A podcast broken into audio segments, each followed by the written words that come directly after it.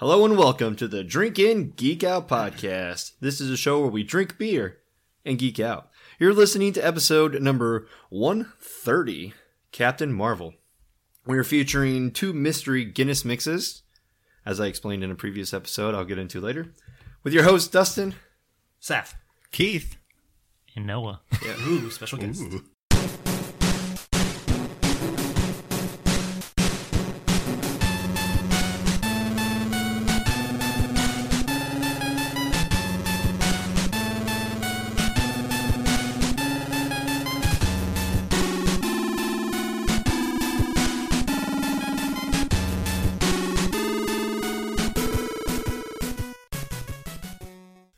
everybody, welcome back. Uh, we are doing episode 130 for Captain Marvel. This film came out uh, two weeks ago.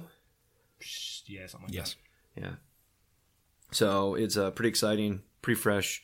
Uh, since then, we've gotten Endgame trailer, including Captain Marvel, and then probably breakdowns of those post credit scenes, which is so good. Yeah. So That's at the end of the episode. We'll get onto that stuff. Right, absolutely. All right, so uh, brief history on the Captain Marvel. Fawcett Comics, a division of Fawcett Publications, was one of several well, several successful comic book publishers during the golden age of comic books in the 1940s. Its most popular character was Captain Marvel, the alter ego of radio reporter Billy Batson, who transformed into the hero whenever he said the magic word Shazam. Following a trial in which DC Comics sued Fawcett Comics for breach of copyright, claiming Fawcett's Captain Marvel was too similar to Superman, the latter stopped publishing Captain Marvel in 1953. In the late 1960s, Marvel gained the trademark Captain Marvel with their first series. To retain their trademark, Marvel has had to publish a Captain Marvel title at least once every two years, since leading to a number of ongoing series, limited series, and one shots featuring a range of characters using the Captain Marvel alias. Several characters in Marvel Comics have held the title of Captain Marvel. The first Captain Marvel printed by Marvel Comics was created by Stan Lee and Gene Colan in Marvel Super Colon in Marvel Superheroes number 12, December 1967. This character is an alien military officer, Captain Marvel of the Kree Imperial Militia, who sent to who was sent to observe planet Earth as it is developing technology to travel into space. Marvel eventually wearies of his superior's malign intent and allies himself with Earth and the Kree Empire brands him as a traitor. From then on, Marvel fights to protect Earth from all the threats. The mm. set. oh, May remember in the movie there is a Marvel, but it's not a male superhero like in the mm-hmm. comics. It's they kind of do their own thing with the character, and it, we'll get more into that when we talk about the ca- cast and characters. But Gender splicing. yeah, The second Captain Marvel was created by writer Roger Stern and artist John Romita Jr. She first appeared in the Amazing Spider Man Annual number 16, 1982. The character is Monica Rambeau, a police lieutenant, remember Lieutenant Trouble in the movie, from New Orleans who possesses the power to transform herself into any form of energy. She eventually ceded the Captain Marvel name to the original Captain Marvel's son, after which Rambeau took the name Photon, using that for quite some time, and Genis-Vell adopted the same name. Genis-Vell and Monica discussed this, and Monica decided on the name Pulsar. She most recently returned to the Avengers using the codename Spectrum. Also, remember the line, you will have to learn how to glow like your Aunt Carol. I just got that. That's pretty cool. She actually led the Avengers. They didn't just like Have join as a them. She member. led the team. The third Captain Marvel was Genis-Vell. The fourth Captain Marvel is Phila Vell, Genis-Vell's younger sister. And the fifth Captain Marvel is, oh my, Kerner? Kerner. Kerner. There's no vowels in that. As part of the Dark Reign storyline, Noh-Varr joined the new team, the Dark Avengers, using the alias Captain Marvel. so I don't. I didn't include anything on those because they weren't in the movie. So Right. if they're in a future Captain Marvel movie, then we'll talk about them on that episode. But as of now, there are other ones. We're just they're not important to us right now. So they have ways to go to expand. Yeah, if they, want to wanna bring more to Captain Marvels in this, yeah. down the line, Phase Ten, or whatever. Check us out 30 years from now. I mean, it's a possibility when they're talking about the space invasion of the Skrull. Yeah, it's true. And they've already introduced Monica Rambeau in the movie, so in the next one there might be a kid, Genis-Vell or Kenner. Kerner. All right. In July 2012, Carol Danvers, the longtime superheroine known as Miss Marvel, assumed the mantle of Captain Marvel in an ongoing series written by Kelly Sue DeConnick with art by Dexter Soy. Danvers dons a jumpsuit and explores her own past. DeConnick said that WonderCon 2012 that her pitch for the series could be described as Carol Danvers as Chuck Yeager, a former United States Air Force officer, flying ace, and record-setting test pilot. In 1947, he became the first pilot confirmed to have exceeded the speed of sound in level flight. She said the series would contemplate what Captain Marvel's legend means to Danvers, how she will wield it, and how the rest of the Marvel universe reacts. Little uh, spoiler before we grab our first beer. Uh, Kelly Sue DeConnick was in the movie. Oh yeah, she did have a cameo. I read that. I didn't look at who it was or what Uh, character. It she was just a, a passerby on the subway station or the train what station. my guess was going to be. Yeah, there when were so she- many people in that scene. Right when she's running out after, She like bumps into somebody. Yeah, and that's the who she Mm-hmm. bumped into. That's when she loses that old grandma who Mhm. changes her skin. So boom, nod to her. It's amazing. Uh, beer one, yeah, we're jumping right into this one. Uh, Uh, we I are. think uh, Keith needs a break from all that talking. I do. yeah, he does. That was a, Parched. that was- That's our show format. We just have Keith talk for a while and then we grab some beer. we all You get, guys bring us home, though. we all get the reward from his talking. Yeah. All right. So we have something special going on. We are doing, since it's St. Patrick's Day ish area. I celebrate St. Patrick's Day all, All the month. time. Month all long. entire month. Yeah. When we record, it kind of is St. Patrick's Day. That's, true. That's true. Uh, and so last year we did something around the same time period where we just had all of the beers that people have put, you know, names to and lists on about the top 10, top 20 Black Guinness tan and all yeah. those. Guinness mixes, black tan, half and half, blacksmith, whatever. Uh, go back to that episode last year at this time. 60 something? Oh, 70 something? I Don't don't ever trust him. He's never good at guessing. I am always wrong. Uh, if you don't know how good at guessing I am, go to the summer movie wager. I'm the, the best at it. Uh, but anyways, we do have Guinness mixes that we broke down and kind of rated like top 14 that we Mhm. did. Uh, so I got this idea that maybe during this month we can do something again like that. But I wanted for us to pick a beer. I said local beer, but I kind of backed away from that because it was kind of hard to find like local beers that you think you would whatever flavor you wanted. yeah, so we went away with that. But we had to pick a beer that you think would mix well with Guinness, and then you had to come up with a clever name. And then we're going to rank those two beers amongst ourselves, not on Untappd or anything, but amongst ourselves after this episode, next episode, which was better tasting of the ranking, and then which had a better name. Ooh. So the name is important as well. Right. Do you want to reveal the name of the first beer and we'll try to guess what the beer is? Or Yeah, we do that. Yeah. Uh, who's uh, what are we doing first? Are we doing the uh, the Uh. first two pair? Oh yeah, we're doing the two beers. We'll do that one. All right. So the first beer. stout or No, we'll do the, the porter. Porter. We'll do the porter. uh, I call it the PB and G. so it's peanut Butter butter, and, and Guinness. Yeah, I know it's so original. It's so original. I, I, I like the name though. Thank you. Leave me alone. All right, so we're gonna take a little break. Uh, Keith's gonna break. He's gonna do some more talking. He's gonna break down how you can uh, find us on social medias and all that jazz. So just give us a moment. While we get the next beer ready, I just wanted to remind you that you can follow us on Twitter and Instagram at DrinkInGeekOut. You can also check out our show notes and other fun stuff on our website, drinkingeekout.com. You can also email us any comments or suggestions at drinkingeekout at gmail.com. If you like what you hear, please take a second to rate, review, and subscribe on Apple Podcast, the Google Play Store, or wherever you get your podcasts.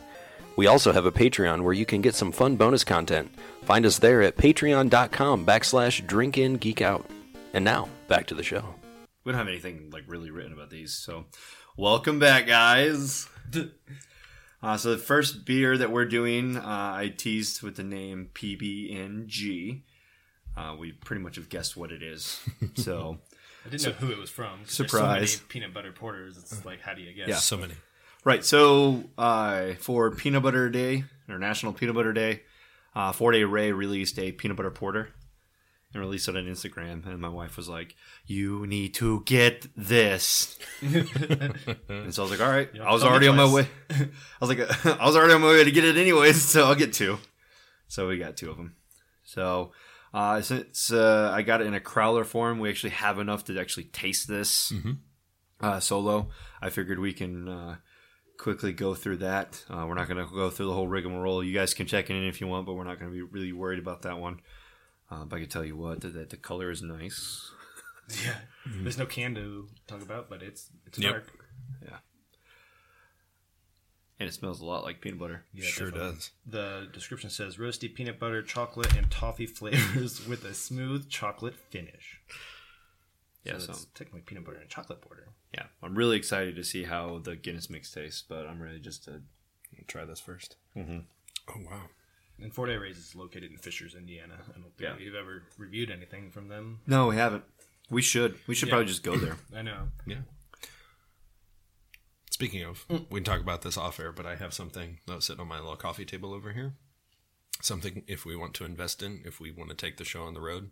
Something sweet Sweetwater sells. My dad found it in a magazine. Like a portable recorder type of deal. You can. Oh my gosh, it's amazing. I won't talk about it right now, but Just It's throw, a- throwing the seed out there so Yep. when I'm editing this episode, I can be like, oh, damn it, we didn't talk to you about it. I know. I think it's really good. I don't remember if I checked it or not. it's um definitely Nope. out of all these peanut butter porters, roastier and more peanutty. I think. Um, It So- definitely retains a lot of the actual peanut flavor instead of like the creaminess they usually Mhm. exactly. Yeah. And they usually have like a burnt peanut flavor, and this one has more of just like a traditional peanut butter flavor, not like that fake peanut butter powder or anything. Yeah, it's like Yeah. roasty kind of. It's Yeah. definitely roasty.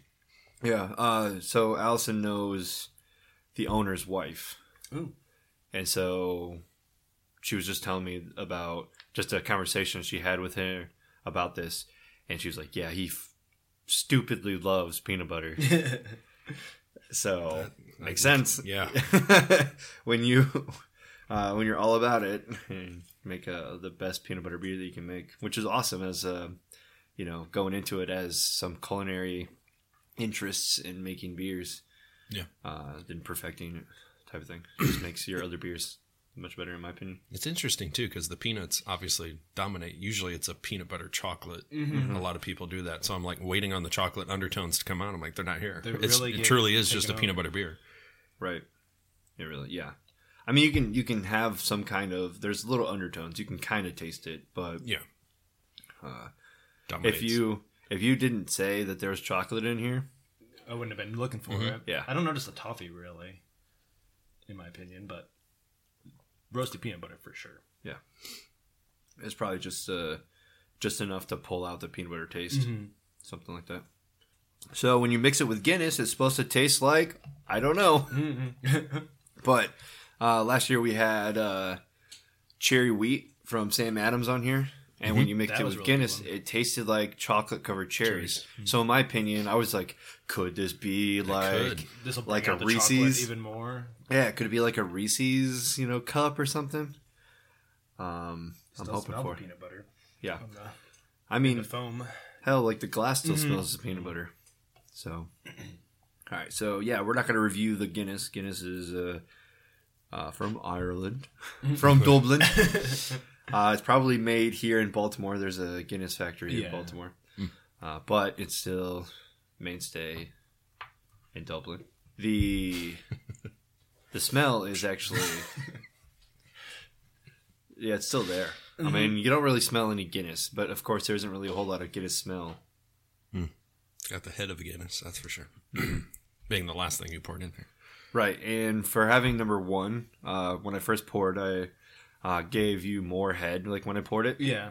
uh, it separated into three colors Yeah, it was really at cool. first. It- yeah, it was really dope. I hope you got it in the picture. I hope so too. I don't know. Uh, it's it's slow. it's two color now, but it was in three colors. I thought it was pretty dope. I was hoping it kind of was gonna stay. There'd be some kind of uh, pH level difference. That'd have been cool. Shall we? I'm gonna take a sip. Oh, it's got that smooth Guinness mouthfeel. Yeah, Ooh. it tones down the peanut butter mm-hmm. just a mm-hmm. little bit. I mean, it's not as what robust would be the the word that I would probably use for that. Yeah, you really just get hints of peanut butter now instead of just being mm-hmm. like peanut butter blast. We probably should have done it the other way, where we do the mix first. Well, now Still have that peanut flavor. live and learn. Because 'Cause it I still got some of this left. I'll, I'll switch Oh, back that's and true. forth. I don't know. Um, Because then you get a little bit used to the peanut flavor, and then Mhm. the Guinness gets a little bit more pronounced as you.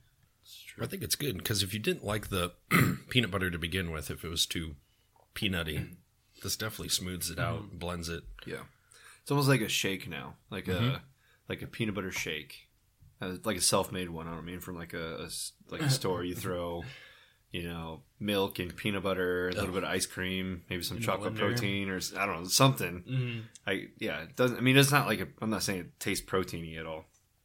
Um, feels like it's missing that little aspect from the whole peanut butter thing, but it's definitely smoother, creamier. Yeah, because Guinness is like a nitro can, right? It doesn't have like a little ball in it. Yeah, Generally, Generally. I don't think these do. The special edition cans. Uh, I don't know if you have a special edition can. No, I don't. Yeah. I'll keep one. I like the bear. I don't know why there's a bear on it. I don't know. Last year's was a, a pelican. Yeah, there was. Yeah, I've seen the pelican. yeah. I thought I left the pelican for you last year. He lost It it. might be somewhere. I've run out of room. Our last like twelve podcasts here are all in a box in my garage. Completely run out of room. Gonna have to start the purge of bottles. Yeah, I got to get rid of. I could probably throw away a lot of those shorts. or your father's. Oh, that's true. Don't throw But away your not father. my father. Well, he's not your father, so you can get rid of him. Some stranger.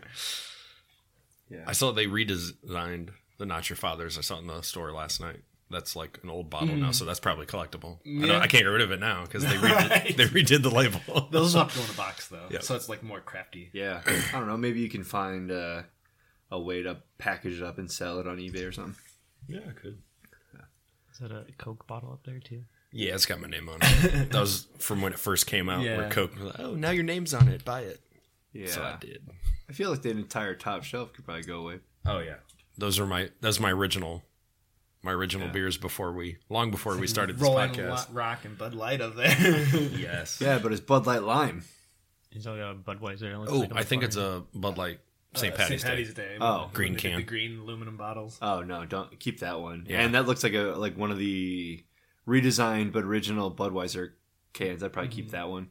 Or probably you could sell those too. Those will sound, those This look like uh, Black Crown that they made for a while. Budweiser Black Crown. I feel like those would have really good value as a uh, container only. Yeah, and then the Alexander Keith.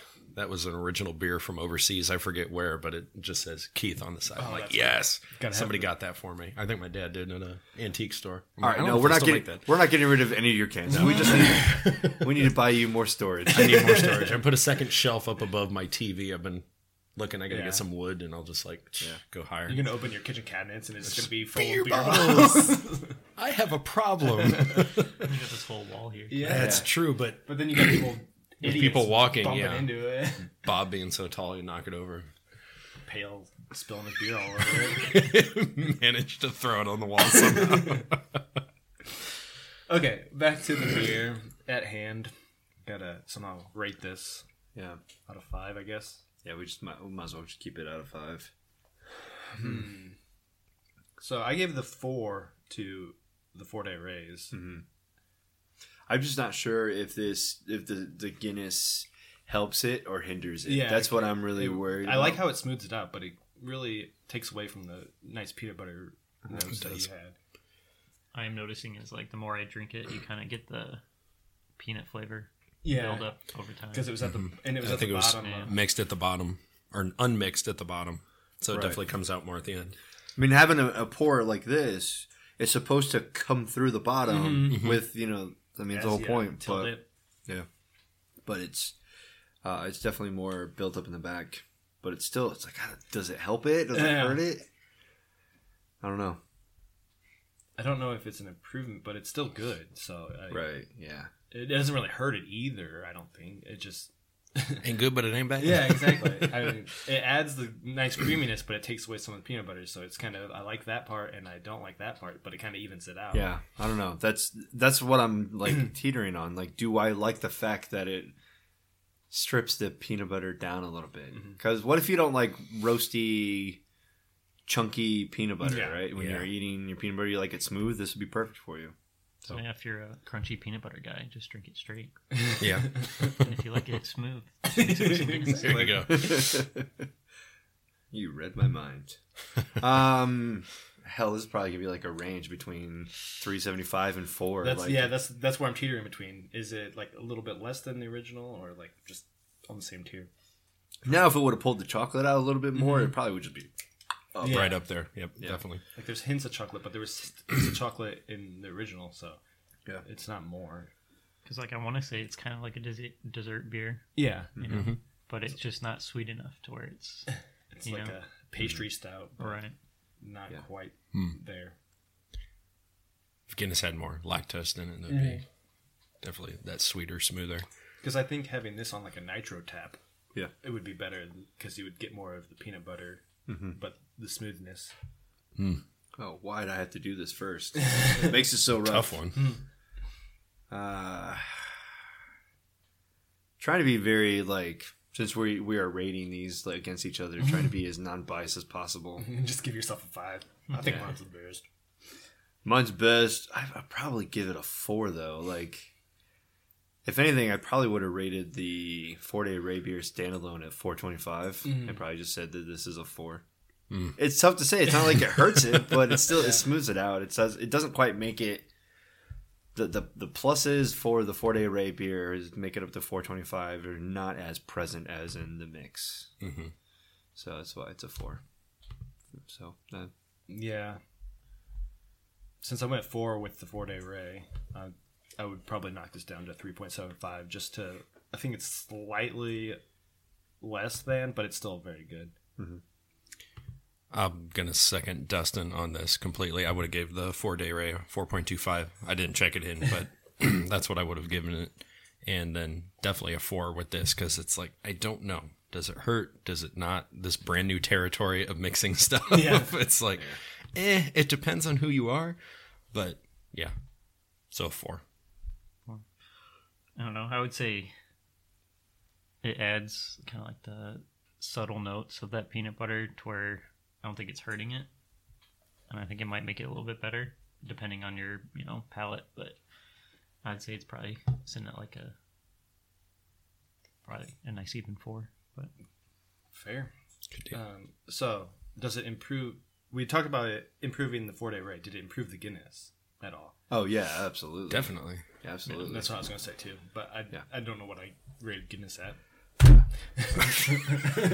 Here we go. The only one. Doing that. I, I think flipping the table. we- I mean, Guinness is like one of the first beers that I've like really ever mm. had, and like I just started drinking it because I knew I needed to. Like, knew it. yes. so it's really hard for me to say that this is better than just a straight up Guinness, but it absolutely is. absolutely is. Yep. With that in mind, I'm going to change my score to a four. So we we all gave it a four. Okay. There we go. In a hand holding sort of way. Should we go back to Captain Marvel? yeah, probably. Yeah, we're just rambling right now. Talking about bottles of beer on the wall. Yeah. All right, so the story follows Carol Danvers, which, as we found out from Keith earlier, Miss Marvel was her first name, and it was a very sexist name. Yeah. Uh, and then she later, I think it's 90s, is when they officially. 2012, he said in his Yeah, little. 20 Really? 2012. I Yeah. thought I thought it was earlier than that. I know, so did I. Yeah. But well, Wikipedia says one thing. I don't know. Alright. You can believe it if you want. Yeah, I, don't- I changed it last night before you covered it. Right. All right. So yeah, 2012, she dons the mantle, Captain Marvel. Uh, she becomes one of the most universe or one of the universe's most powerful heroes when Earth is caught in the middle of a galactic war between two alien races, the Kree and the Skrull. It is set in 1995. Captain Marvel is an all-new adventure from a previously unseen period in the history of the Marvel Cinematic Universe.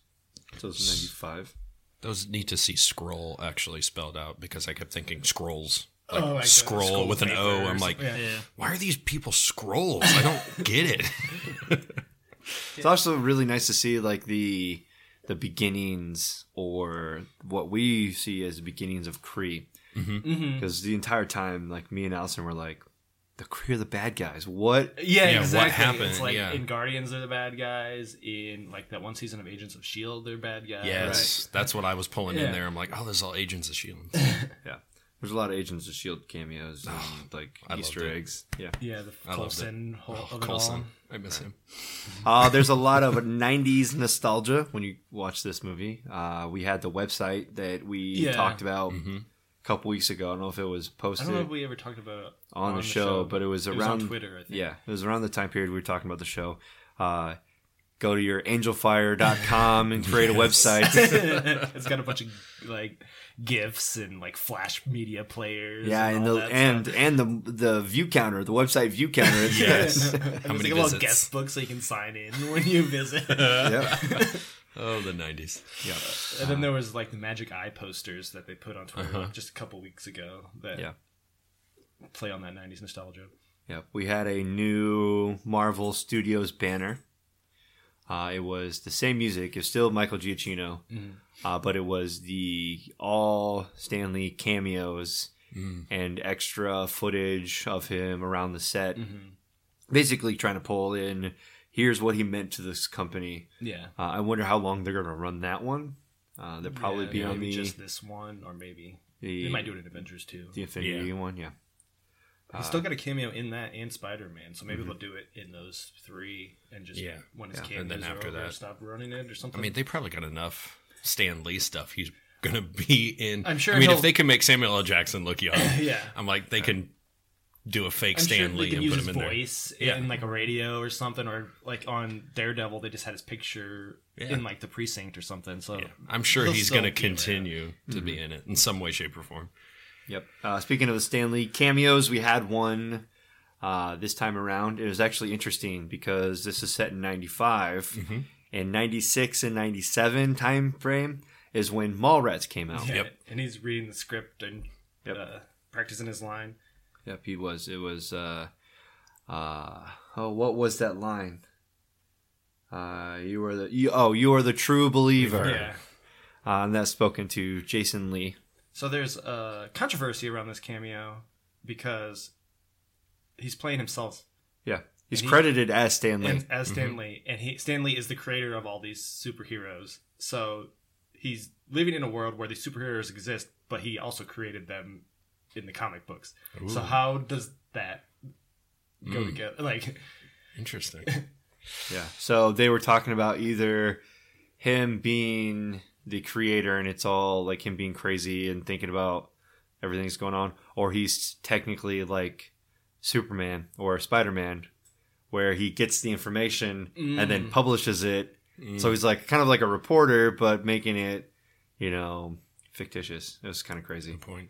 Did you guys see the video of Kevin Smith Yeah. when he talked about this? No, he I- I got super not emotional. He said that the director of the movie called him and said, "Do you have any like of Stan Lee's lines recorded for that video?" And he said, "You got to go talk to the studio." And they did find it. So those were actual outtakes.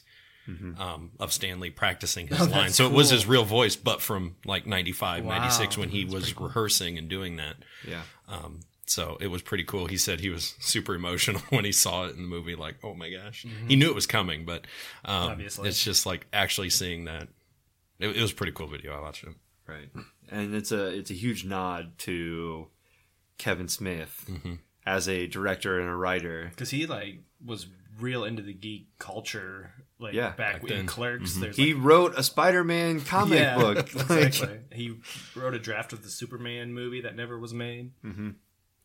yeah, he's I I love Kevin Smith. Like absolutely. And hearing about that just kind of was like, "Oh, that's awesome." Like Yeah. I remember seeing it and I was like, "That's a Mallrat script." yeah.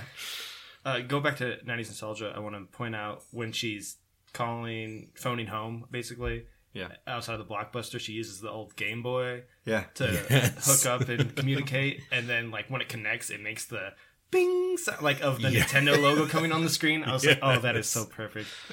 Oh, Yeah. She uh technically also channels her inner uh ET, Yeah. you know, making something out of what was it, etch a sketch Mhm. or uh, whatever that toy was that Yeah. ET did was. Speak and spell. Oh, or a something. speak and speak- spell. yeah, speak yeah, and it's a spells, speak and yep. spell. Yeah, so he was able to get a speak and spell working to call contact home. She did the same thing. Mm-hmm.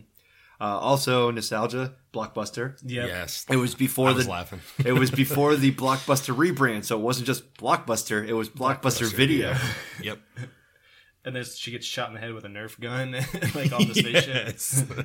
It's just like bonk. We can go on. Um, yeah, a lot of Easter eggs. a lot of Easter eggs. Uh, we have our casting list, We got Brie Larson as Vers, Carol Danvers, which is dumb. I hate that name. yeah, it's so stupid how they came up with that. Oh, it's the other half of her dog tag.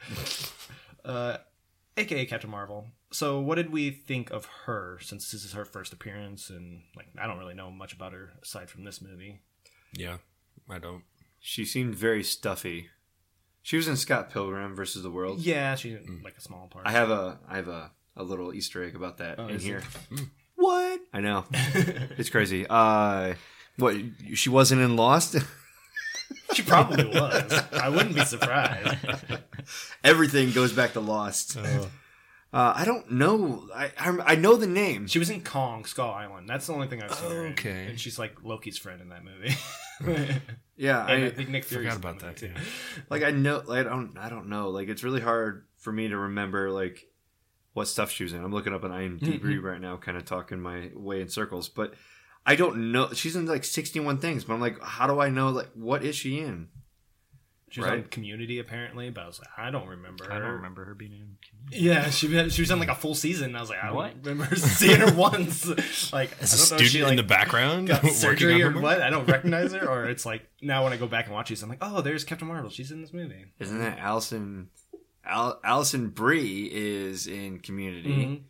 but you're telling me Brie Larson is also in Community? Mhm. Well, interesting note about Alison Brie and Brie Larson. They're both on the Fappening. If you want to go, There you go. she was in three episodes. Her name was Rachel. Just uh, I just found found it on here. See, I mean, I mean, I'm not even like finding. Oh, she was in Don Jon with um, Oh, oh. what that what's that guy's name? Joe Yeah. Levitz. Yeah, Joseph that- Gordon-Levitt. Joseph Gordon-Levitt. Oh, she was in 21 Jump Street. I couldn't tell you who she was in that movie. I don't She- even. I think she's the roommate of uh, Jonah Hill or of, his, of Jonah Hill's girlfriend. wasn't oh, okay.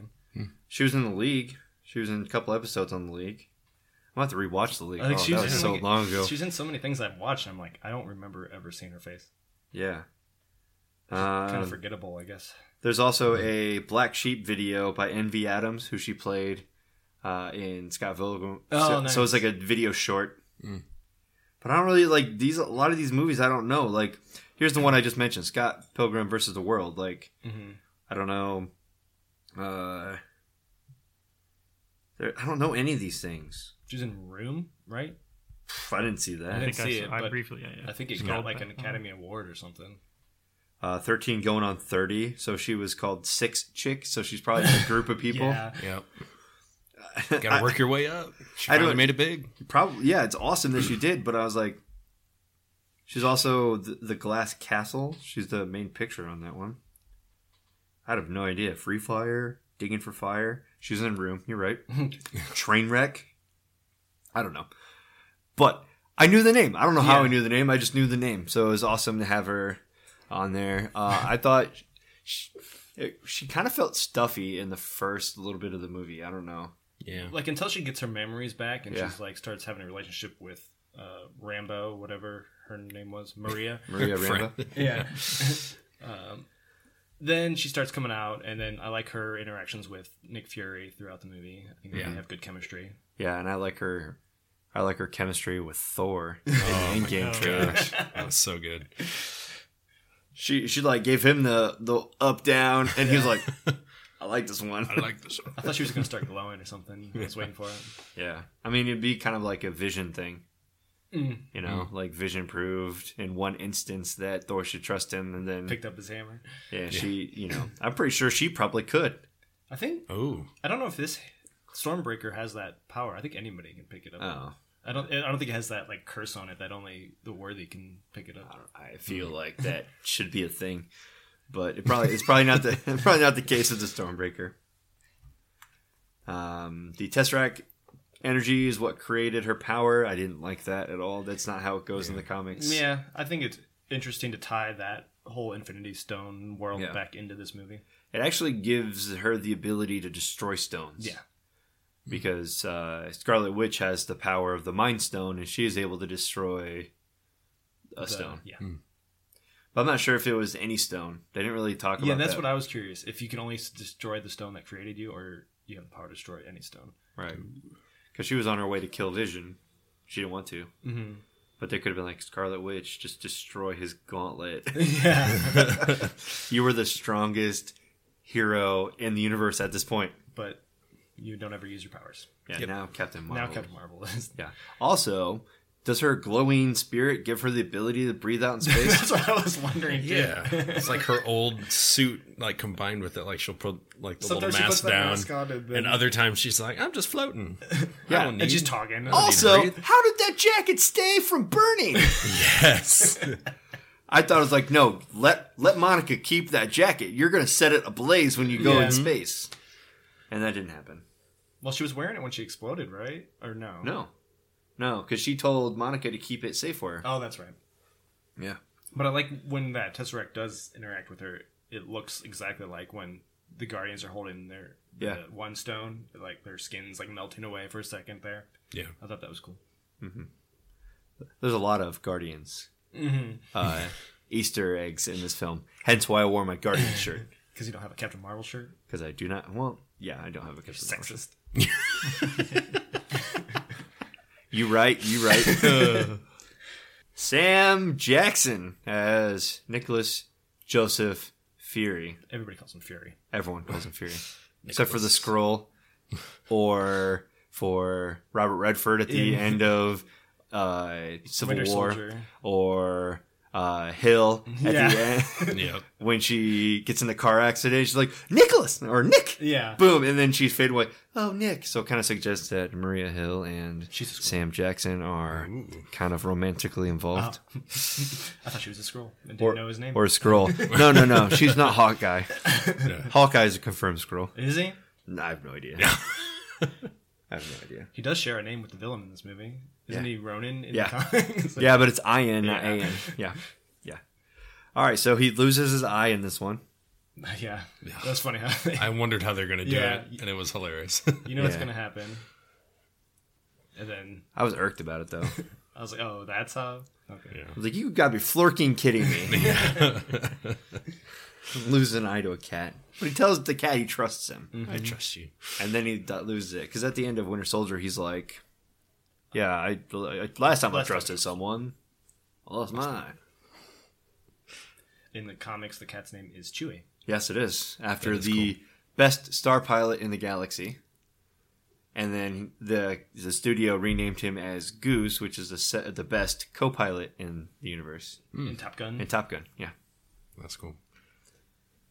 yeah. And his name, it's a Flerken. In the comic books, Rocket the raccoon is the thing that Yep. calls him out as a as a creature, not a uh, cat. So the Skrulls did it in, in this one. There's a lot of backlash for that scene because a lot of people are like, "Oh, they're white or uh, not white, male, like female, like feminist, like anti-male." Uh, because when they scanned Fury, it said "weak human male," Mhm. Yeah. and like, "Oh no, cat, bah, flirkin, flirkin, flirk, flirk." All right. Ben Mendelsohn plays Talos, the Skrull, or Keller, the agent of S.H.I.E.L.D. Mm-hmm. You may remember him as the villain Krennic in Rogue One. Mm-hmm. It took me a while to remember where I saw Yep. his face. Yep, it, I did too. I was like, "Where do I know that voice?" Yes. Uh, Talos, the Untamed, created by Peter David and Gary Frank, first appeared in The Incredible Hulk 418 in June 94. Talos, considered a mutant by the people, is a Skrull that was born without the ability to shapeshift, so they changed that because he did shapeshift in the movie. He made up for it by becoming one of the most feared Skrulls on his planet, earned the title Talos the Untamed due to his savage and sinister nature. However, after getting captured by the Kree, he refused to commit suicide in the hopes of gaining glory for his survival. Instead, he was ridiculed and renamed the more humiliating Talos the Tamed. Yeah, fun little uh, side note for this. When he was in the human form of Ben Mendelsohn, he had an English accent. When he was Ben Mendelsohn as Talos, he had his Australian accent. Ben Mendelsohn's home language. That's funny. So me, it, uh, essentially, it's kind of like symbolism saying that he is at his truest form. Ah, Yes. nice. yeah. So for both Talos and for Ben Mendelsohn, Right. at their truest form. Kind of little small little symbolism.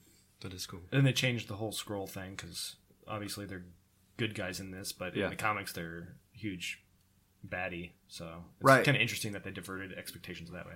It, it was because we were like, oh well, the Kree are killing bad people, whatever. Yeah.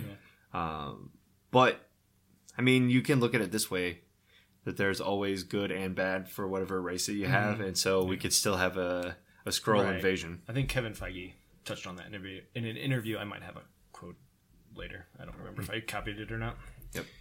All right, moving on, we have Lashana Lynch as Maria Rambeau, the best friend of Carol and mother of Monica Rambeau, who is played by Akira Akbar as an 11 year old, while Azira Akbar portrays her as a 5 year old. Thought that was an interesting little trivia that she, her sister played her, and uh, when she was younger, and then she plays her as the eleven-year-old. Yep. Uh, her call sign for on her jet is Photon. which is one of the names What- she yep. goes by. No, it's one of her daughter's names that she Right. goes by. Right. Yeah. Just a, a little nod to that.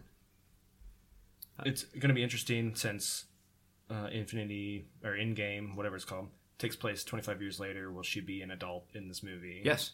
Yeah, Is Monica's going to be 30 something. I mean, is she confirmed to be like No. in the movie? I know she's not. Who knows? Yeah, I don't know how much they'll touch on Marvel's history or all their, well, yeah, her history. And- We kind of know what happened in the previous movies. right. She's new, so. It happens. Annette Bening, I thought she did a really good job. Mm-hmm. She played the Supreme Intelligence. She was not a green, ugly blob. yes. Uh, yeah, I got a picture of it there just in case you didn't ever Yeah. see her in the comics. That's what And- he then- looked like. Cute. Yeah, then she played Marvel, which is a male normally uh, in the comic books, and she played Dr. Wendy Lawson. So the Supreme Intelligence uh, first appeared in the Fantastic Four, uh, comic book number 65, and was created by Stan Lee and Jack Kirby, the one and only. Mm-hmm. The Supreme Intelligence, also known by the horrific title Honorific. of the, Honorific. Oh, horrific. Honorific. Horrific. Hor- honor. Completely different meanings. Yes. Similar Very different. spellings. Uh, what is that? Supremor? Supremor. The Supremor. was That's what I put on my tacos. Yeah. Sup- was created more than a million years ago on the planet Kree-Lar by the extraterrestrial race known as the Kree to help them create a cosmic cube like their enemies, the Skrull, had once created. The Supreme Intelligence is composed of the brains of the greatest Kree minds, namely the Kree's thinkers, generals, philosophers, scientists, and so on removed upon their deaths and assimilated, like Borgs, by a computer, adding their knowledge and experience to their own. You must assimilate to the greater power. So the Kree did not create the cosmic cube in this movie. Did not. It was already there. Odin or something had. I know Odin. There's the something to do Titans. with It was the, the gods when the, the world, Big Yeah. Bang, it created the five stones. Yeah. But Odin sent it to Earth. Uh, Yeah. that's all I remember. Right. Yep. Walter Lawson, the the male version, not Wendy, but Wendy. Walter. Dr. Walter Lawson was a scientist who was hired by General Bridges to work on a missile base, uh, Cape. On his way to the base, he was killed when his plane was shot down by a laser beam fired from a Kree ship. Colonel Yon-Rogg had actually aimed at Captain Marvel. Marvel took on the identity of Walter Lawson to infiltrate the base. Um, then just want to say that he after working with the humans he determined the the mission Yeah. and then became a good guy and he worked to save the humans and then also no just basically humans Yeah. Because Uh, Skrulls weren't good in the comics. in the movies uh, wendy decides to help and relocate the people which is interesting because if she was working on a faster than light engine why did she need to have all this research if the technology to jump through portals already existed Yeah. because the in the Guardians, remember they had the the They hexagonal. do it in this movie. Yeah, I know, but I was gonna say, like in the Guardians, we had the hexagonal shapes and jumping through galaxies. They do it in this one as well. Uh, Guardians not. And so I was like, what do you Why like, do you need light travel if you can Just do jump that. through portals? Basically, right? So uh, it was kind of a thought. Maybe if you just like, you know, just Yeah. like killing people, you can just go to the other side of the galaxy. because Red Skull transports to wherever that Soul Stone exists yeah, I don't remember the name of that planet.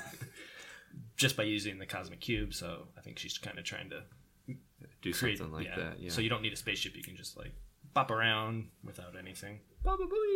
Well, also, didn't they say they had to go to a warp point when they were trying to catch up with Captain Marvel in the movie?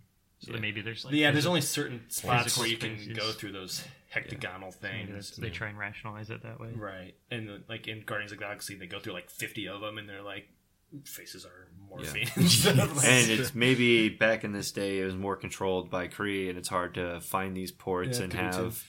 Uh, it's almost like um, in Star Trek DS9, they have a portal to another dimension, but it's protected by the Federation. So hmm. you have to have your passes to get through this portal. Passport. Yeah, could be something like that. Mm, Clark Gregg, my favorite, as Phil Coulson. We learn why Fury has such a fondness for Coulson and goes to all the trouble of saving him, which leads to the question Is the Skrull that pretends to be Coulson the same one they used to save him on Agents of S.H.I.E.L.D.? that was my thought. I don't know. They, I know that they use Col- uh, the Kree blood to save him. him. So like, that, I mean, that could be. Um, they also look at his junk. Yes. It's a, it's a, it's a perfect nod to Kevin Smith, Kevin Smith's- Mallrats, because Yep. like he, he, uh, Brodie's obsessed with superheroes, junk, like the Thing and the Hawk and all the. Jude Law as Yon-Rogg. Jan Rog first appeared in Marvel's Superheroes number 12, was created by Stan Lee and Gene Colan. He is an alien Kree, a military commander whose weakness is his jealousy of the accomplishments of others and his love for the medic Una. Yon-Rogg had a deep hatred towards Marvel due to his love for Una. He ends up leaving Marvel on Earth so that Una can be his. Yon-Rogg later unleashes the Kree Sentry to dispose of Marvel. After Marvel defeats the Kree Sentry, Yon-Rogg contacts Ronan the Accuser to pass judgment on Marvel's action. Ronan declines. He is primarily a foe of Captain Marvel, specifically the Carol Danvers version, and ha- was incredibly res- uh, indirectly responsible for her transformation into Miss Marvel. which is interesting that Ronan declines Yeah. because he's all about it in this one. Yeah. In He the movie. wants the stone, basically, in this movie, and like passing judgment on Marvel is one way to get it. right. Yeah. Uh, Jude Law. There was a lot of talk as to what character he was going to be before the movie came out, mm-hmm. and it wasn't like set in stone. Every clip, every trailer that we saw Jude Law, it looked in a positive light. So there's a lot of people who Yeah. thought he was Marvel, hmm. That would have been an interesting way to do it. But boom, Turning goes- him into a bad guy was an interesting way to go too. Yeah, yeah, he looks good for it being in his fifties. Yeah. Yeah. I think he did a good job I think so. in the movie. Well, also, I was talking to Keith earlier about this. Isn't he a part of uh, the Nova Corps in Guardians? Jude Yeah, I don't think he is. Isn't he? Isn't he don't- the commander when they're defending uh, No, against Ronan? There is a British dude. he's a British Very dude. Yeah, but that but wasn't I don't him. think it's That wasn't Jude Law. him. That's. I can see his face right now. I can't think Yeah, of it. he's been in a bunch of stuff, but he's I, kn- I couldn't tell you his name. But that'd be cool if it was that guy. Yeah. Yeah, I can't think of his name. Uh, definitely not John C. Reilly. no, no, no.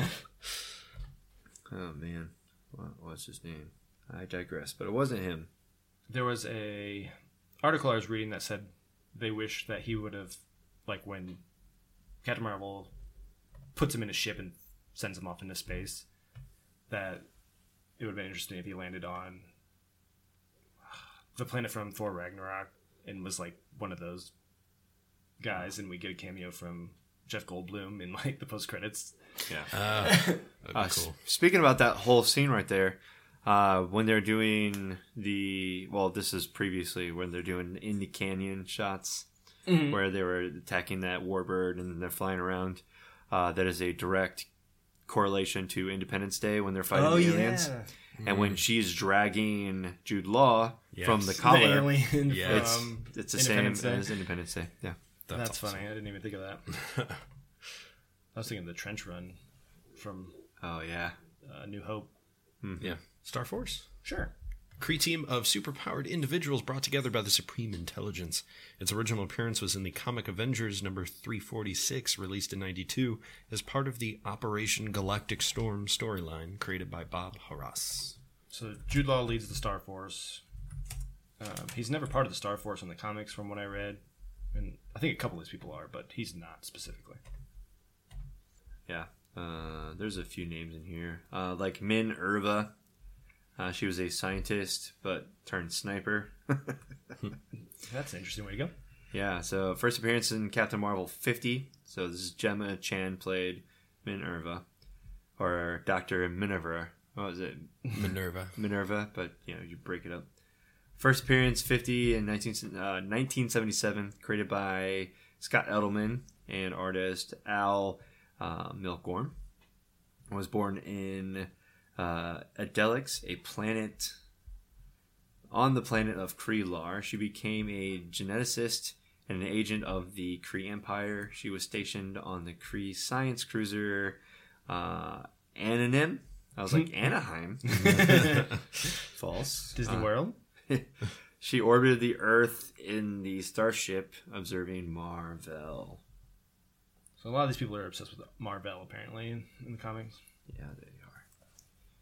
Djimon Hounsou as Korath the Persuader. You will remember him as a guy in Oh, the Guardians. pursuer, pursuer. I spelled that wrong.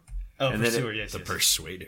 It, uh, it we'll do this. I, I spelled it wrong, yes. and then it auto corrected it. Persuader. Korath Yes. the Pursuer. Yeah, he's in Guardians of the Galaxy Volume 1, and he's a bad guy, essentially, in that movie. Hmm. So I had a feeling like the Star Force was bad at that point. I was like, oh, uh, this bad guy's part of this team. I was wondering when that was going to happen. Like if he was technically a good guy and then turned rogue, which he kind of does because they're excommunicated. At least the space forces Yeah. or Star Force. Uh, he first appeared in Quasar number 32 in March 92. It was created by Mark Gruenwald and Greg Capullo. he is an agent of the Kree Empire. He has a, was a cybergenetic geneticist and the founder and head of the Pursuer Project to develop cybernetic warriors for the Kree militia. So in Guardians of the Galaxy, doesn't he have like some sort of Yeah. I don't know, Cybernetic cyber things on her head. um, he was also been a munitions manufacturer, planet foreman, and a special operative of the Supreme Intelligence. It was revealed that Korath Fuck was the lead designer of the project to that created the Pursuer, cockroach from Earth modified by Kree geneticists, which first appeared in Inhumans 11 in 97, 15 years before Korath himself made his first appearance. 1977. I think I said 1997. Lee Pace, the elf from Lord of the Rings, or the Hobbit, technically. Uh, he's the pie maker in that one, uh, Pushing Daisies TV show. Oh yeah, It's a good show. Yeah, he was Ronan the Accuser. I made sure that that one was right. yes. Not the Accusar. Accusar, uh, the or the Acquirer. Ronan the Acquirer. He acquires this Infinity Stone. Yeah, R- Ronan would. Well, he was. He did That's true. acquire. At least one. Yeah, one of them. The Spa- no, the space is the cube. the space is the cube. It was the uh, time.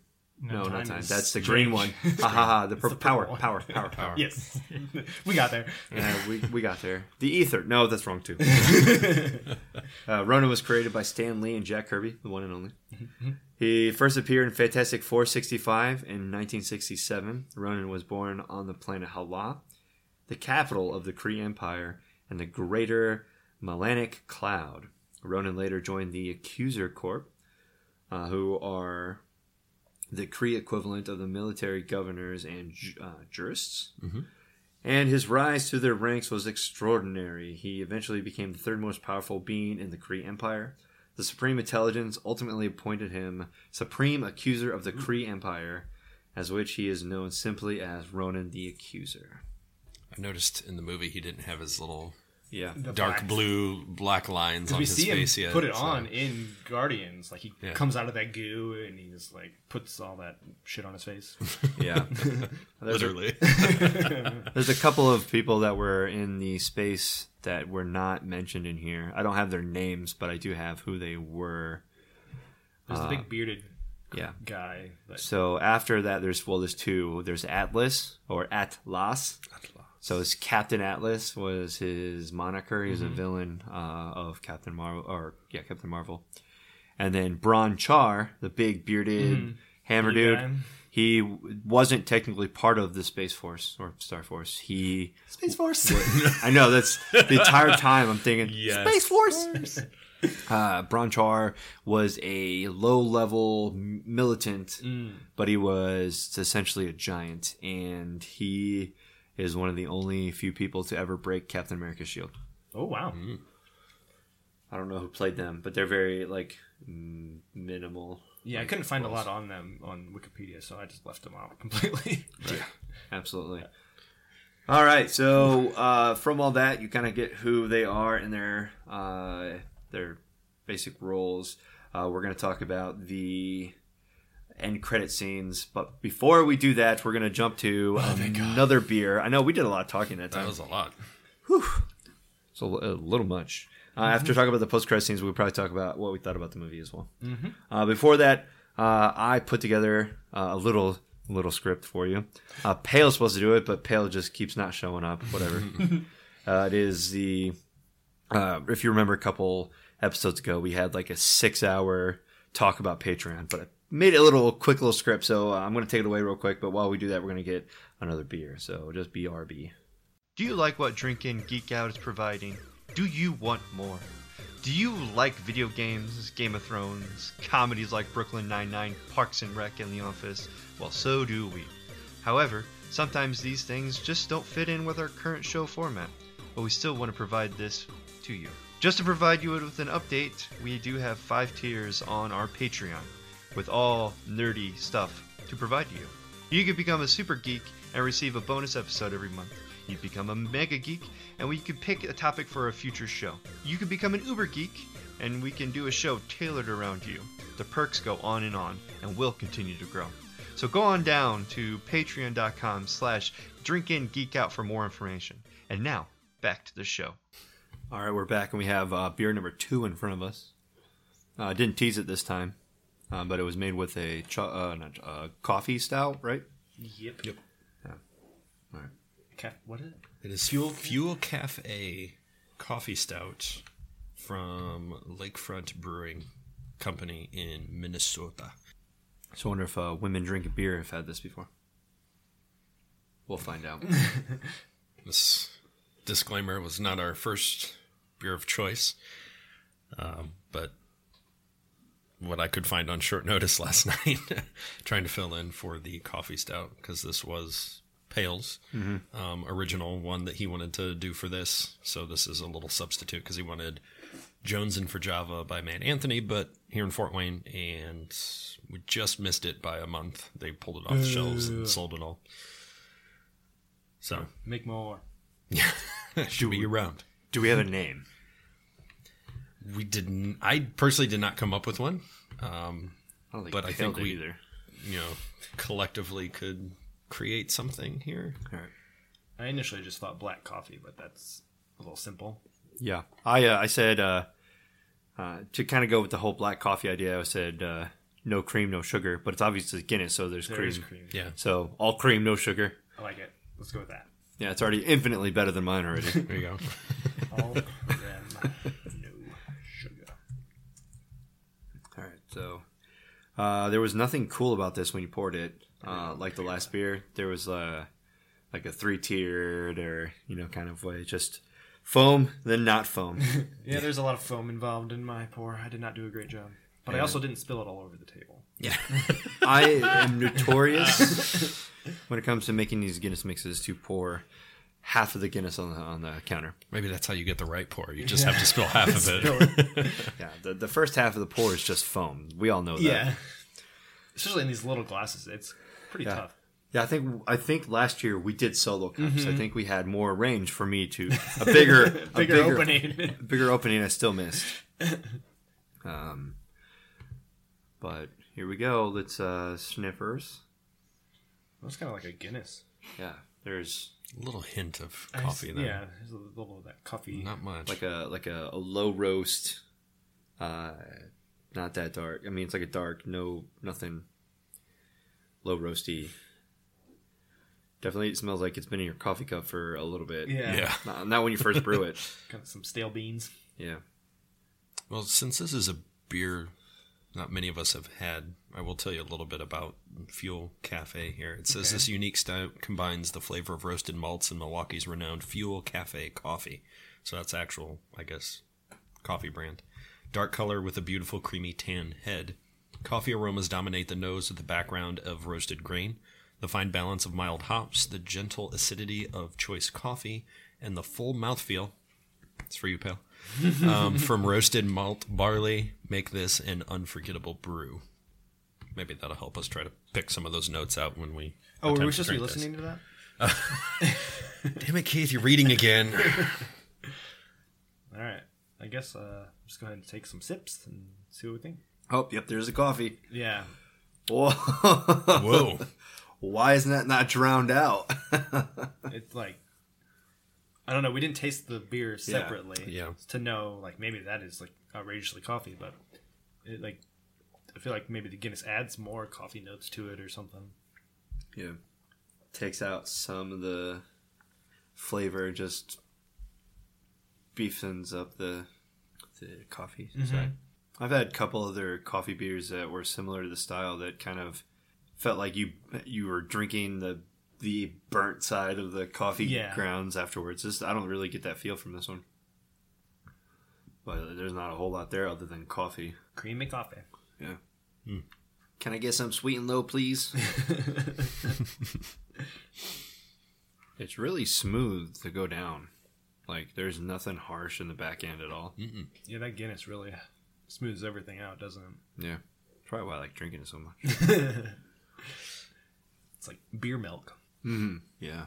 There's just like a little bite from whatever roast they use. You can kind of Yeah, there's Feel like it. spiciness or Yeah. like bitter, like some sort of bite. Yeah, I agree. Yeah. The the nose doesn't match the flavor. Because I mean, if I was going to start making guesses as to what I smell versus what I taste, it's like going from a low to a medium roast. Just from my experience. A lot of reviews on this um, says that the coffee's really not that pronounced in it. Interesting. So, and we already have it half with Guinness, so it's still pretty pronounced, I think. Now we're pulling it out, if anything. yeah, like- maybe the whatever Guinness is doing to it is really accenting the, the coffee notes. Yeah. I mean, I think this is a pretty good stout. I think it's with all really things good. considering. Yeah, it's it's okay. I know we're not doing it, but I pulled up Beer Advocate. it's three point four three out of five. Is it really? Yeah. Fuel Cafe organic coffee stout, or is there one that's not organic from Lakefront Brewing? It's the organic one. Okay. Yeah, It's got a three point six seven on uh, Untappd. there's a lot of reviews on here. One thousand sixty-one ratings. Oh wow. Beer Advocate usually Thirty-seven them. thousand on Untappd. I feel like this is an entirely different beer. if you drink it like standalone. Yeah. Yeah. David F says coffee taste and nose no stronger than taste, flat and smooth. Matt D says strong coffee taste delicious. So contradicting the lack of coffee taste to whatever reviews on Beer Advocate. This is most definitely better than a three and a half, which is what Yeah. I'm hearing that most people probably gave this. yeah, a lot of three seventy fives. There's some some fours. I think I would lean closer to that. Not quite a four, I don't think. But of course, we're drinking it with the mix. Yeah. So, So you can't really go off of those scores. and it's pretty old anyway. Yeah. Good old Indiana liquor stores. We That's sell you okay. old beer. You can age my stouts for me. Yeah. Doesn't hurt them. Keep Yeah. them warm on that shelf, mm-hmm. collecting dust. I think I probably would go with a 375 on this mm-hmm. and say that the the name is much better than mine. I thought mine was clever, Fair enough. but that that coffee taste, the creaminess. I mean, it just feels like I'm drinking a coffee with you know some kind of cream in it. I don't know if it's straight up milk or if it's coffee creamer or mm-hmm. something, but there's something in there. Not a whole lot of sweetness to it, but No sugar. Yeah, no as you sugar. said. yeah, no all cream, no sugar. Yeah, I, I named that before tasting this, by the way, Yes. Pretty impressive. It's very fitting. I think I'm going to agree with Dustin's score and go with a 3.75 just because I think I prefer the peanut butter version Mm-hmm. of the Guinness or whatever we want to call these that we just had earlier in the show. But I still think this has got a good coffee flavor and like the Guinness really, in my opinion, probably improves it over Mm-hmm. the scores that they're giving it on Untappd. So uh, I, I would say if you have one of these sitting around, add some Guinness to it, and you'll probably uh, enjoy it more. Yeah. They seem to be readily available. So's Guinness, so it'd be a perfect match. I want to click higher. I went four because I love coffee beer. Um, it's not as strong as I would like, but I really love that creaminess that the Guinness brings to Yeah. it.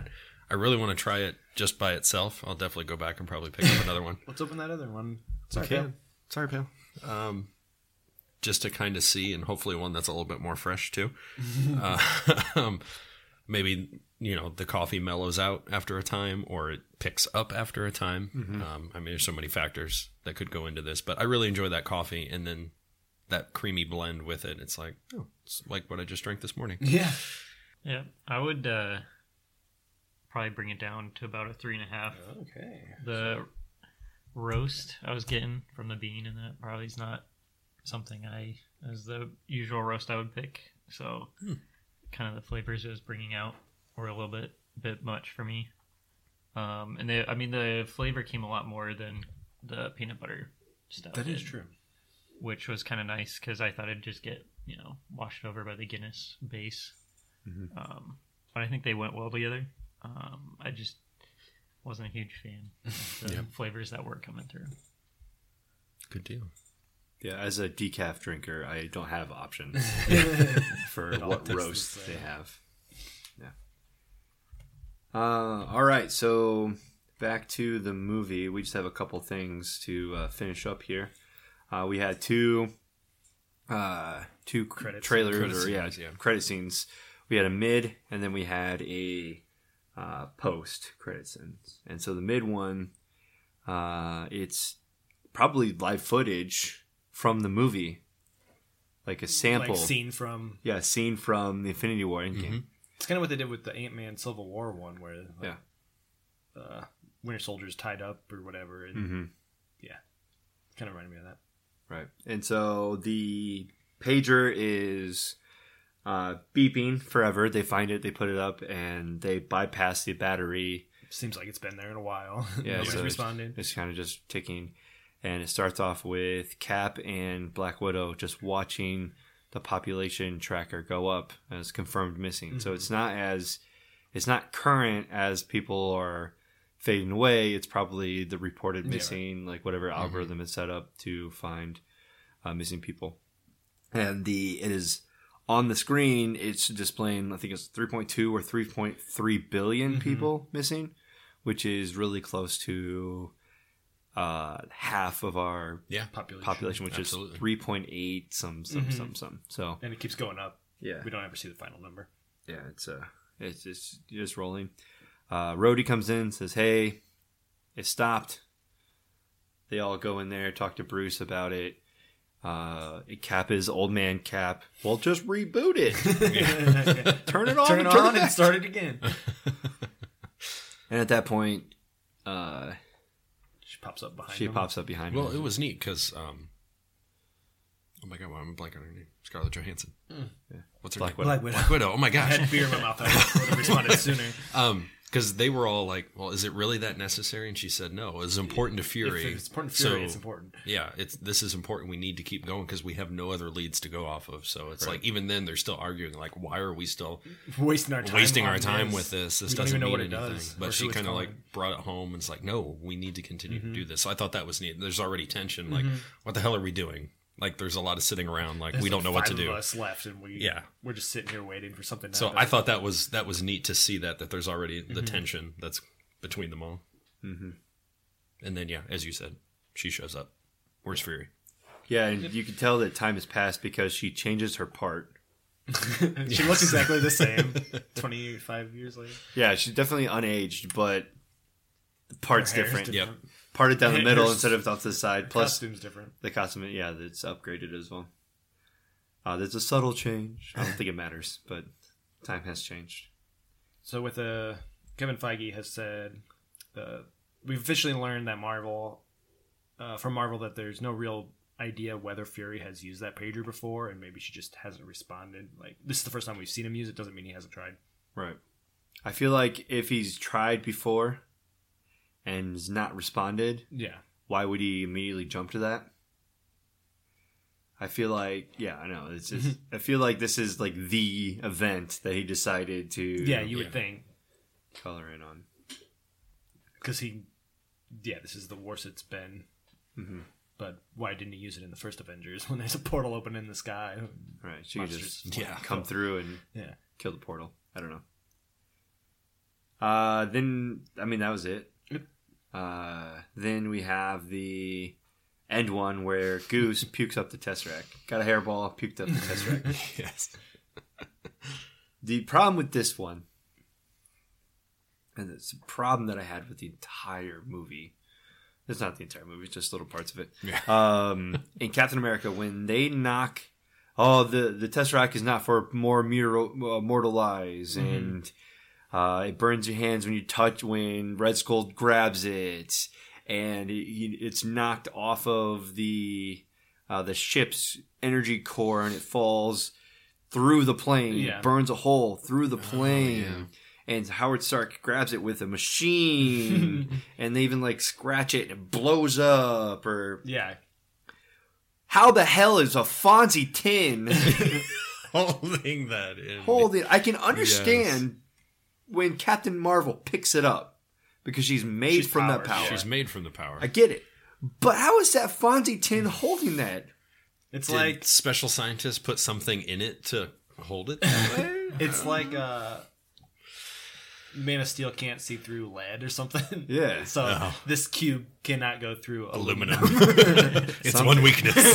Uh, but it, it it ties in with the uh, few random uh, Pulp Fiction Easter eggs in here. Sam Jackson wise, you know, you open up the you open up the briefcase in Pulp Fiction. You have the the glow of the light. It's the same thing with you open up this Yeah. uh, Fonzie tin. You have a blue light or whatever. Uh, but but all that if they have a special tin that it doesn't burn through, then why does why does he have a desk now? Because it keeps Yeah. it up. It should have just yeah. Burn right through the desk. So it was yeah. in uh, found in the ocean by Stark. Yeah. Maybe the ocean water weakened it, and now it, now it just doesn't go through things like it used to. It's watered down It's power. watered down. So Captain Marvel's watered down. I don't know. Yeah, it is kind of frustrating that they don't kind of hold to that. But uh, Yeah, but that's one of those things. Did they really have this planned all those years ago? No. And it's like, oh, shit. Now we got to come up with How- something yeah. to tie this in. Yeah. and w- means it got to change a few things. Yeah. nobody remembers And how Uh, first powerful are these little kitties that can float? Yeah, that can have it inside and not kill them. Apparently, there's a pocket dimension in their stomach, so Oh. it's not actually in him. Yeah. Uh, little funny note about that. Uh, when they was it a first not first Avengers but the first Avengers movie when they call Bruce Banner in and say, "Hey, uh, you need help. We need help with this." And he's like, "What do you want me to do? Eat it?" oh yeah, yeah, yeah. yeah. So it's it's kind of like everything coming together. Yes. uh, for all that. Um, so with this, uh, Dr. Wendy Lawson created the Pegasus project, uh, which was um, I forget the acronym, but it ends. Yeah, I don't remember what it stands for. Uh, U.S. is the United States, obviously, but it, it's something to do with uh, energy. Is uh, something energy, something something United States. so I don't really remember what it was, but uh, when you go to uh, the first Avengers movie, when they're down where Loki steals, that's the Mojave Desert, which is the same place, well, the same desert that they're at in uh, Captain Marvel, but it's a different terrain. So we're thinking two different places. Uh, but that's also the Project Pegasus. Uh, so the Project Pegasus has been mentioned in several different movies. Uh, it was first mentioned in Iron Man 2 uh, when he was all right when he first hears about the avengers project he tells jarvis to go through and collect goliath exodus and pegasus pegasus as projects so he can understand like what's going on with shield um, and we all we just found out what project goliath was In- when we Wa- Ant Man Wasp. yeah ant-man and the wasp and we do not know what exodus is so that's Looking, that's probably in a future movie. yeah we're gonna still figure that one out Uh, That's Pegasus interesting. stands for Potential Energy Group Alternate Sources United States. So it's like Alternate- Shield, where they just Alternate wanted energy to make sources, yeah. Also, another another thing I really disliked about it is they he dresses as Shield, but in Iron Man, Coulson was like, "We don't have a name, but here's our yeah, security of Homeland," and Yeah. it, and he's like, "Yeah, we're working on the name," but he said it in there. It, it kind of bothered me. Secret. Yeah. So yeah, it's Strategic Homeland Intervention Enforcement Logistics Division. Yes. yep, that's exactly right. Sounds like you really want an acronym. I really wanted one. Uh, so I mean, what's next for Captain Marvel? We see that she's going to be in the sequels, and there's probably going to be another movie. Yeah, nothing in Phase Four is really announced, but we can Right. assume that there'll be Captain Marvel two. I feel like they're going to release the roadmap as soon as the movie's out, because we're waiting right now for Right. Phase Four. We don't know what's out there. But yeah, they got a plenty of time in there to play with about Mm-hmm. what has she been doing this entire mm-hmm. time. So Yeah, so I wonder. My theory is they'll fill in that gap maybe with a sequel that explains where she was between mm-hmm, Endgame. with Jude Law going back to Yeah, the homeworld and her going to destroy the rest of the Krees, Yeah. Mm-hmm. And then we got um, Ronan saying he's coming back to steal the weapon, which is her. which is her now. so now Ronan will be main bad guy in that. There's So actually pretty a nice little theory about Guardians of the Galaxy. I know we got to wrap this up. um, Let's talk all day. he uh, Quill, who's Terran, Mm-hmm. who Celestial. out in there, part uh, part human, part alien, celestial, uh, said he got a scar from a Kree girl That would be interesting if when we he hooked up with her. a young Oh, young Pratt. Yeah, that'd and be cool. and uh, he got something, and it's like, how did he get that if this over here? So mm-hmm. maybe there's some intertwining. I would pay to see Chris Pratt and Brie Larson go at it. Yes. Like and they like to throw in these cameos once they introduce Mm-hmm. the characters. They'll throw like a Doctor Strange in a Thor movie or something Yeah. like that. Yeah. Yeah, but I mean, other than all of that, I thought it was a fantastic film. I I, thought it give was really good. like 100 percent 10 out of 10. Would watch again. Mm-hmm. Tell people to watch it for sure. I don't think it's like the perfect Marvel. It's a good origin mm. story, but it's not like my favorite. Yeah. like Marvel in the movie Well, in the MCU. I mean, obviously, I'm not going to put it above any of the Captain Americas, but I'm telling you, Right. it's a great movie. I yeah, 10 out of 10. Watch it. Like, It's a great movie and like what we were talking about. It's like she's already inside of this universe. I think they were limited with the earlier mm-hmm. ones. They had everything to play with. Now it's like we have a certain All time this frame. is established. we have to already. We yeah, this is fit it in established box. and it's like they couldn't be as creative I think as they wanted to. It's kind of like because the it was Star already- Wars prequel yeah, problem, boxed where in. It's like this takes place in between all these other movies, and you got to kind of make sense of everything and not Mm-hmm. try to fuck everything up in the timeline. yeah, that's true. But I think it did a good job. Yeah, and it's an origin story, and like you said, the first half of the movie she was me, Right. and then you know she came into her character, and I'm excited to see her interact with all the Avengers now. Yeah, I think it was also kind of nice to give you a little bit more on like some of the subplots where you get to see like Kree Yeah, And it's- all yeah, these stuff it's that's glory been days talked about, but the you don't get a whole lot of the Right. backstory.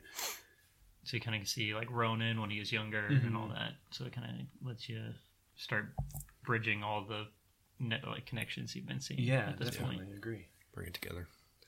And with Disney having that technology to wind, wind back the time and make people look younger, there's possibilities for Mm-hmm. anything. I know that we're getting a Scarlet Joe movie, uh, Black Widow. It's going to be set a couple years before Iron Man in 2008, so probably like 2004, 2005. And we might get Budapest in there. Yeah, Yeah. So we'll see how that goes. Uh, but yeah, this is I like this movie. I'm excited to see what is going to spawn from it. Definitely. Sure. Close All right, sweet. Yeah. All right. So I just making sure we have nothing else to really to talk about. Yeah. Yeah. All right. So uh, for us here at the Northern Studio, uh, lovely Keith's house. Until next time. Drink up and geek out.